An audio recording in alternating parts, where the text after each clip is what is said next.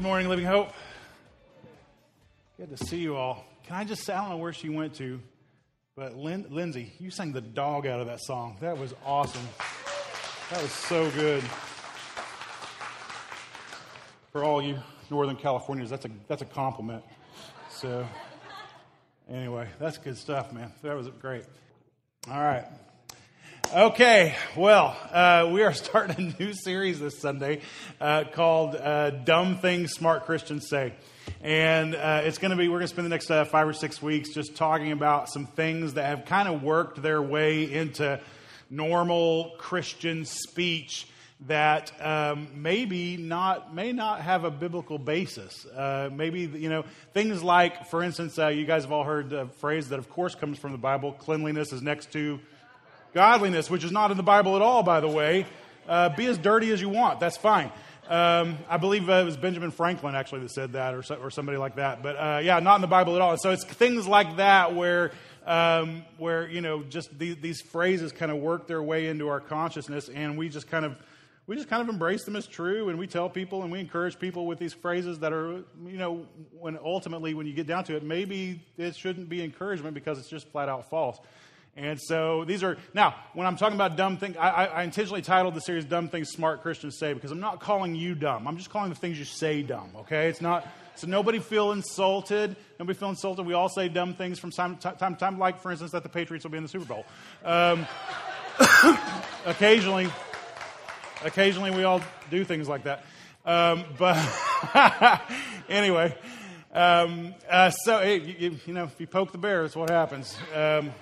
All right. So anyway, the first dumb thing we're going to deal with uh, this week is this one. Go ahead and put it up. Dumb thing number one: God wants me to be happy. God wants me to be happy. Now, now, why is this a dumb thing? Doesn't God want me to be happy? Well, I don't know. Does He? We're going to look at some scripture and, and kind of wrestle with that concept of, of whether or not God wants us to be happy. Here's the truth. Uh, actually, yes, God does want you to be happy, but not necessarily in the, in the sense that maybe we tend to think about that statement. Um, here's where I most often hear this statement it's right before somebody starts to justify their sinful behavior. That's normally where, where, where I hear that statement. And, and so it, it looks kind of like this it's, you know, somebody, um, and I, I'm, I'm going to try not to be too cavalier about this because I know a lot of times these decisions and these statements come out of a very real place in your heart, and, and uh, you're wrestling with some hard things. And, you know, I, I get that. I totally get that. But, um, but let's not use the Bible to back up our poor choices. That's, you know, let's not, you know, just, just, just raise your hand and go, here we go, making a dumb choice, and, and I don't care what anybody thinks. You know, just do that. that. And we'd all respect that. But and so a lot of times I'll hear, you know, well, God wants me to be happy. And when it's a when it's a situation, oftentimes this. Let me tell you where I hear it most often. Usually around um, unwise relationships. That's where I hear this statement most often. God just wants me to be happy. And so, you know, whatever. And so, and, and sometimes it revolves around the idea, and I, this may step on some toes. I'm not trying to hurt anybody's feelings or anything. I'm just being honest about how I've heard this in the past before. Um, oftentimes we hear this statement when, when it's uh, somebody that has made the decision to divorce a spouse because they're, they're living in a very unhappy marriage. And I, I, I understand. I understand those raw emotions. I understand the pain that can be involved in, in, in a marriage that's failing. I get, I, I, get that, okay? I get that. But a lot of times, uh, when that decision of divorce is made and it's not on biblical grounds, and I'm not going to go into a whole divorce sermon this morning, uh, but there, is, there are, are biblical reasons for a divorce, just a couple reasons, and then there are reasons that are outside of biblical reasons for divorce. And, and uh, irreconcilable differences is not a biblical reason for divorce. And so a lot of times I hear good Christian people, smart Christian people say things like, well, you know, I just, I just know that God wants me to be happy. He told me he wants me to be happy and, and I need to do this. And, and unfortunately, that's not the sense in which God wants us most often to be happy. Now, for those of you in the room, let me just deal with your offended feelings right now because, according to stats, 50% of you have probably been divorced before. And, um, and so I'm not trying to pick on anybody. That's not my thing. I'm not trying to pick on you. I'm not trying to pick on you.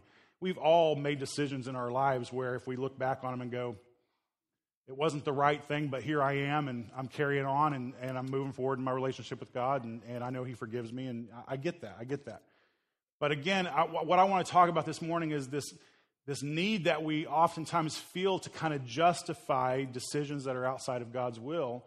That was just an example. I could list a, a, a dozen more uh, uh, similar examples where we go, I'm, I'm going to do this because I, I just feel like God wants me to be happy, and this is going to make me happy.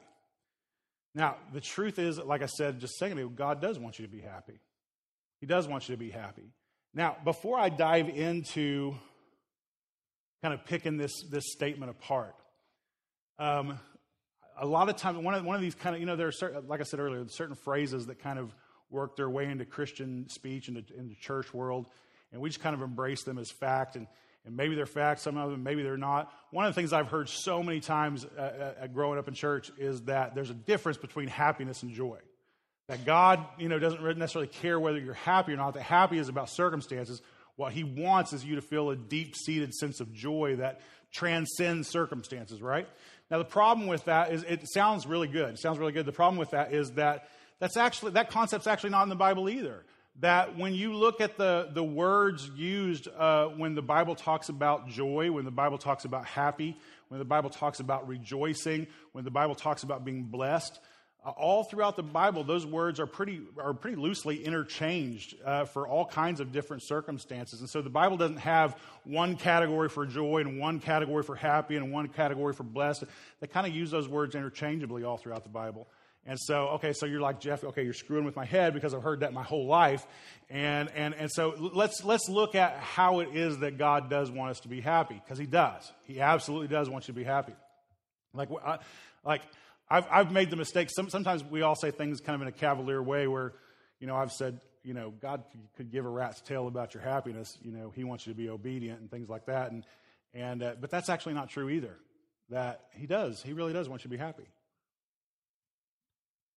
It's the way we use the term that makes it a dumb statement. Here we go. So, John 17, verses uh, 13 and 14. Jesus is, uh, is uh, doing some time praying right before he's getting ready to go to the cross.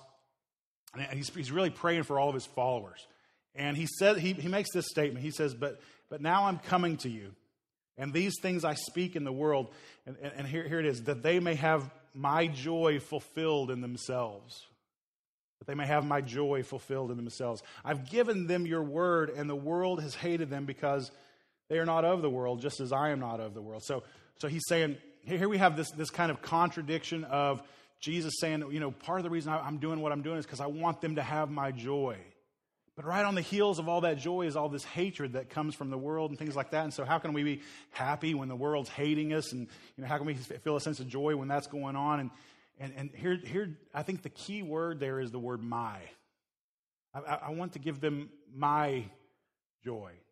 Because I think what, we're gonna, what you're going to find out today is that God defines this concept of joy and this concept of happiness, this concept of being blessed, uh, maybe a lot different than we define it. Like, here's how we tend to define it in terms of, um, you know, well, if I could have more money, I, I just think I'd be happier. Who here believes that statement? If you'd have more money, you'd be happier.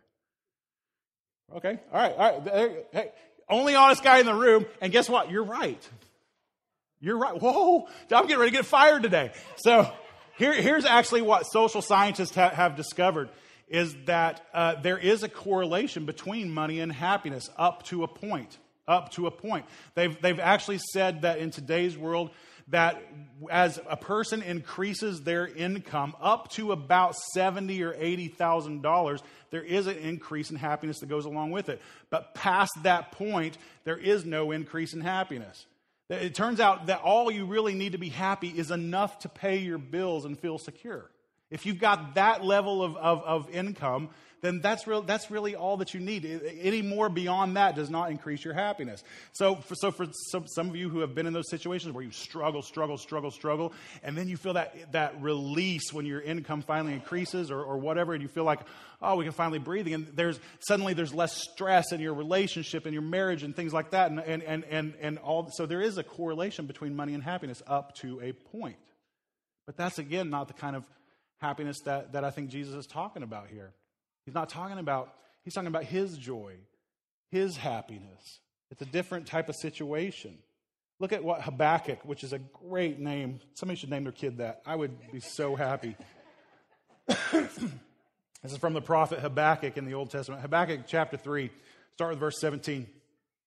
Habakkuk says this Though the fig tree should not blossom, nor fruit be on the vines, the produce of the olive fail, and the fields yield no food, the flock be cut off from the fold, and there be no herd in the stalls. Yet I will rejoice in the Lord. I will take joy in the God of my salvation. God the Lord is my strength. He makes my feet like the deer's. He makes me tread on my high places. Kind of a weird analogy to say he makes my feet like the deer's. It's not something we really readily understand. But get in your mind that, that you ever seen those uh, nature videos of like the, the rams, the mountain, the mountain rams, the mountain goats, and they how they, they just I steep. Like they, they can just cling on and just, just proud. You know, they, it's like the mountain's not even there. Like for us, we would be white knuckling it, falling, dying, you know, that sort of thing. They're like dink, dink, dink, dink, dink, right? It's like it's not even there. And, and I think that that's the analogy that, that, that this prophet is trying to tell us. He says, he says because of, of the joy that I feel in the Lord, it's like the mountains in my way. It's like they don't even exist. It's like they don't even exist. It's like I, I feel like I can, I, can, I can take anything. I can, I can handle anything. And what I love about this, this statement that Habakkuk make, makes is that he, he first he, he, un, he unpacks this, this uh, concept of everything's going wrong. Nothing's producing the way it's supposed to be producing. This is, this is causing starvation and poverty and everything else that you don't want happening in your life. All these circumstances are, are, are, are unfolding to, to, to, to make us, uh, put us in a position where we're like, ah, this is not a good position for me to be in. And the result of that is he says, Yet I will rejoice in the Lord. So, how can you be happy and have rejoicing when everything in your world is crumbling and falling apart? I think, and I underlined the words for you up there, but um, I think the key to that is those words, yet I will. Yeah, all this stuff has happened, but, but I will. You get that? It's not that happiness is the natural product of bad circumstances or that happiness is the natural product of good circumstances. It's that despite whatever circumstances we have, I will choose happiness. I will choose happiness. That is so critical to our lives as Christian, that concept. And, and, and this is our first big point that happiness is obedience. Now, when you see that statement, happiness is obedience, your mind, because of the way you've been brought up and you know, and your view of kind of legalistic church and Christians and things like that, probably the way you think about that statement, happiness is obedience, is that, uh, you know, well, if I'm obedient, then I'll be happy. But that's not what, that's not what I'm saying. That's not what the Bible says. Happiness is a, the choice to be happiness is in and of itself an act of obedience to God. That the Bible tells us to, on multiple occasions, all throughout the, that book, rejoice in the Lord always. And again, I say rejoice. Rejoice in the Lord. Uh, multiple, all, all throughout the word, it's scattered through. The, it, it's a command. We're commanded to be happy. We're commanded to have joy. We're commanded to be blessed. We are commanded to choose that for ourselves. Because here's the truth of the matter it doesn't matter whether you're close to God, like on your knees nine hours out of the day. It doesn't, it doesn't, it doesn't matter if you are far from God, like you're cursing his name every day. You're going to have good days. You're going to have bad days. You're going to have great days, and you're going to have gut wrenching days. It's just part of the human experience. And what's the thing that sets God's people apart? We choose joy. We choose joy. It's not that our lives are any more, you know, by, by, by casual observation anyway. It's not that our lives are any more happy or blessed or anything than anybody else's. We all have good days, we all have bad days, but guess what? I'm not going to let that dictate my joy. I'm not going to let my circumstances steal my joy from me. I'm not going to I'm going to be I'm going to choose to be happy. Now, for some of you this messes with your whole worldview. Because you have you have, you have got that, that, that art of the pouty face down. You know what I'm saying? Like some of you, like, like, like you're like, oh, I don't know, man. I just, I just, I just decided yesterday I was going to be goth.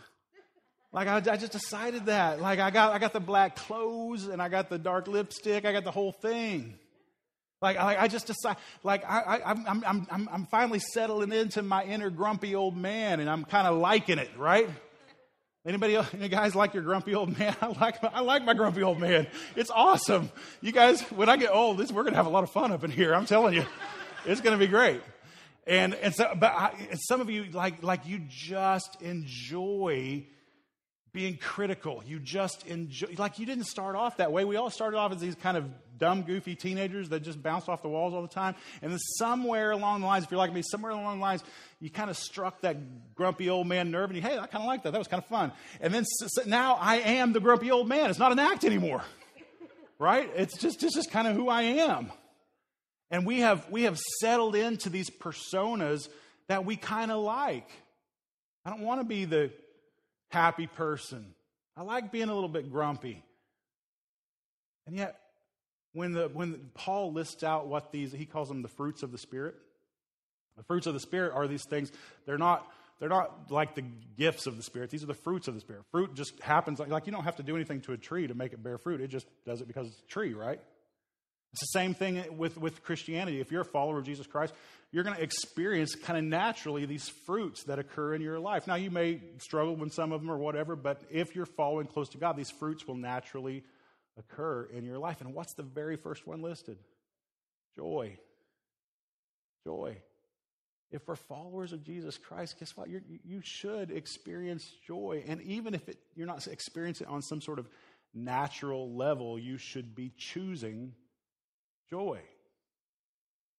That happiness is obedience. When we choose happiness, we are being obedient to God.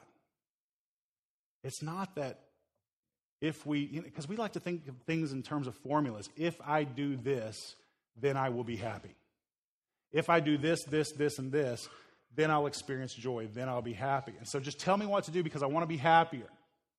some of you in the room, maybe you're going through a time of hard time, maybe of depression. You're having a hard time finding that joy in your life right now. I get that too. I've been through that as well. As someone who's been through that, I'm not trying to minimize those feelings because I know how dark they can be. But this is what I know as someone who's been through that. At some point, I had to choose to get out of that. Did. Now, I've been through an extended season of depression that just about kicked my butt. And I had to choose joy daily for days and weeks and months before I ever felt the joy. But at some level, it's a choice. You have to choose it. And when we choose it, it's an act of obedience to God who tells us to rejoice always. And again, I say rejoice. The problem with us around this idea of happiness and joy is honestly the way we define happiness. We want to make it, we want to make happy this result of things that are going on in our life. And Jesus defines it differently.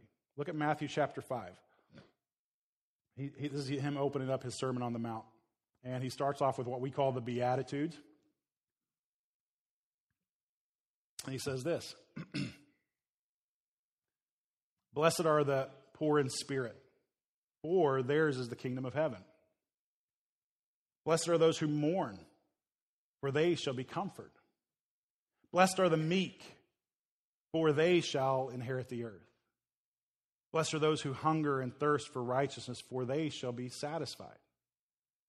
Blessed are the merciful, for they shall receive mercy. Blessed are the pure in heart, for they shall see God. Blessed are the peacemakers, for they shall be called sons of God. Blessed are those who are persecuted for righteousness' sake, for theirs is the kingdom of heaven. Blessed are you when others revile you and persecute you. Rejoice and be glad, for your reward is great in heaven. Now he's, here's Jesus saying, if you want to if you want to be happy, if you want to be joyful, if you want to be blessed,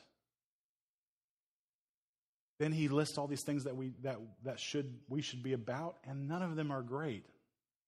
It, like none of them are okay. Persecuted, really? Like I'm going to choose persecution? Um, you know, all these kind of things, being poor in the spirit, mourning, meekness, hungering and thirsting for right, all these kind of things. Like, like I got to choose this list of things that don't sound like an awesome list right off the bat. But the key to that is that the, is the word for in all those statements. They're happy because of what the result of those things are. Jesus saying, if, if you want to find some joy that goes deep that you can choose on a regular basis. Quit defining your happiness. Quit defining your joy with the, with the condition of your bank account, with whether or not you're getting along with everybody in your life that you wish you would get along with, with uh, whether or not you have the, your dream job or you're working uh, a job that's less than the dream.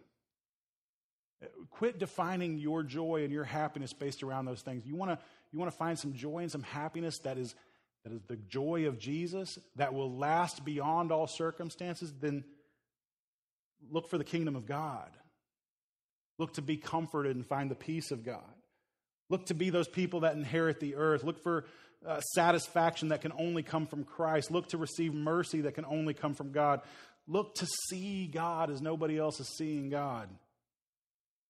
You want to be called happy? You want to, you want to feel joy and feel blessed and find your joy in the fact that you're a child of God, that yours is the kingdom, that you have a reward that's great in heaven. See, these are things that nobody can take away from us. Nobody. Like you, you can live your whole life, nobody can take away from you that you're a child of God. I, I don't care how much someone hates you. If you've got the peace of God in you, nobody can steal that from you. Like, ultimately, I don't want to be somebody that's just defining my happiness, defining myself, actually, because of the different circumstances in my life, whether they're good or bad. I want to be somebody who finds peace in God. When we talk about kind of making God our all in all, like making Him the center of our lives, this is what we're talking about. Like everything revolves around Him. And if me and God are okay, then the rest of the world, it'll figure itself out. But I need to feel peace with God. I need to feel peace with God. Does God want you to be happy? Yes. But we need to start looking at happiness differently. Here's everything that you need to know about, about the happiness that you can find in Jesus that it's all found in Jesus. Now, this is not what you hear from the TV preachers.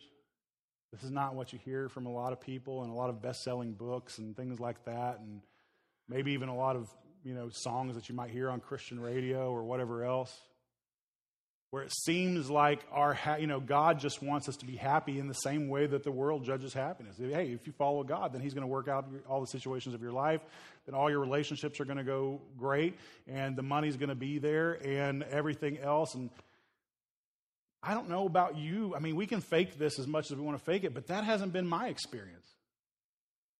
Like I, I feel like i'm not bragging or anything i feel like i'm somewhat close to jesus. I feel like we got a pretty good relationship me and jesus but you know what? I've had my ups and downs. It hasn't all been great.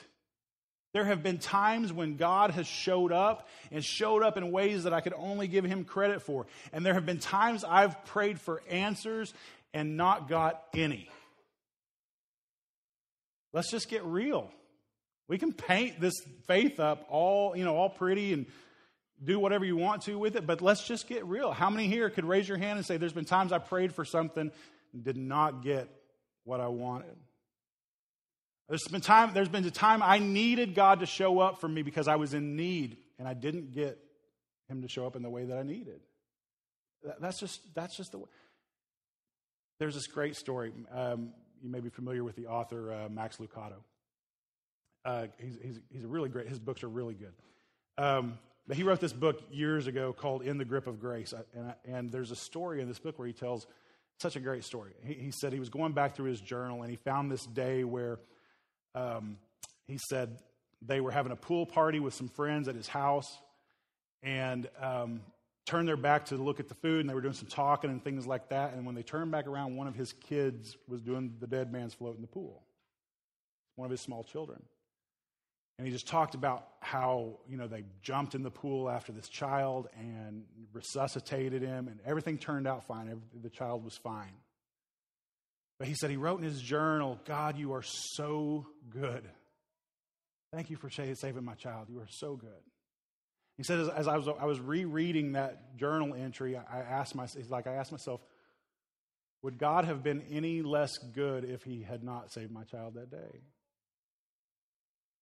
That's a hard, like, it's really the easy answer. I think the human answer to that is, well, yeah, he would have been less good. That's God's job, is saving babies, right? And what we need to get in, eh, eh, like, God is not some sort of genie that we just conjure up for wishes and happiness. If the only good thing God ever did for you was send his son to die for you so that you could live in a right relationship with a holy God, then that would be good enough. That would be good enough. Now, we're not going to grow the church on that message necessarily, but it's just true. Some of you in this room have had some horrible tragedy strike you some things that no person you would never wish on, on your worst enemy. But God is still good. God is still good.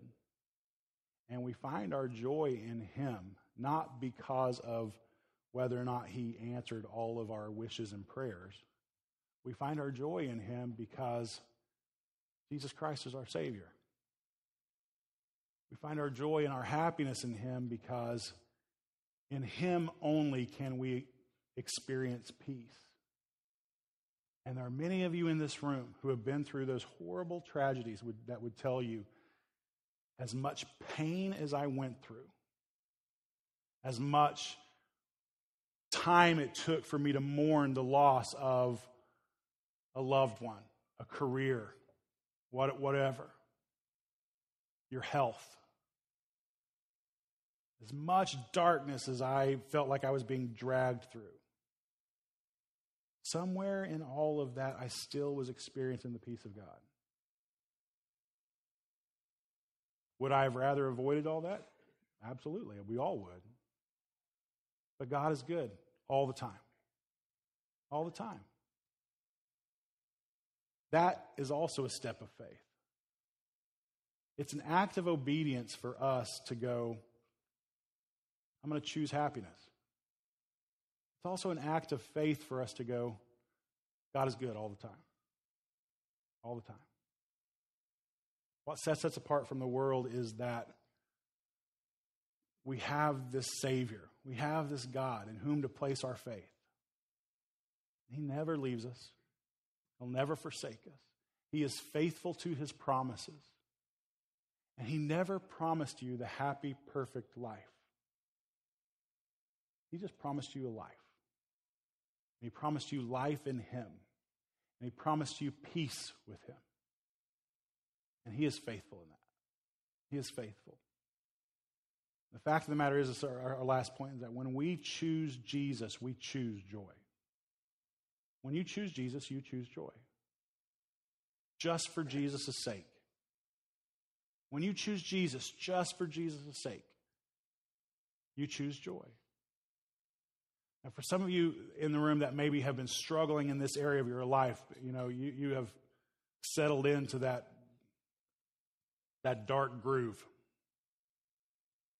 Can I challenge you to step out on faith today and, and just make this decision that I'm, I'm going to choose joy? I may not feel it, the feeling may come later, but I'm going to choose joy. I'm going to choose happiness. I'm going to choose to live the blessed life because I'm going to choose Jesus. I'm going to choose Jesus. Some of you need to do that today. You've been, you've been in that dark place long enough. It's time for you to step out of it. Now, that makes it sound like it's a super easy thing to do, and I'm going to promise you it's not. I'm going to promise you it's not. But you still have to make the decision regardless. Choose Jesus, choose joy. Do that. Bow your heads with me. Let's pray. Pray this uh, prayer with me from Matthew 6. Our Father in heaven, hallowed be your name. Your kingdom come, your will be done on earth as it is in heaven. Give us this day our daily bread, and forgive us our debts as we also have forgiven our debtors. And lead us not into temptation, but deliver us from evil. Father, we love you, and um, we thank you so much for your son, Jesus. We thank you that you have made a way for us to live at peace with you when we don't deserve that and we should not have it. Thank you for discovering the solution for the problem of sin in your Son. Thank you for loving us the way that you do. Your, your love really is fierce, as we sang earlier. God, I want to lift up a prayer right now. Um, just for everybody that's in the room that's been struggling with their um, darker emotions. Some, there may be people who walked in this room about ready to give up on you. There may be some that walked in this room about ready to give up on their lives. God, would you?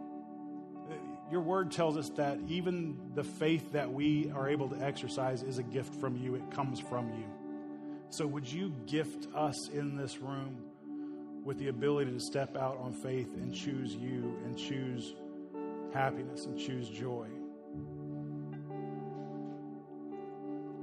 Would you help us make that choice every day until our emotions finally catch up with that decision?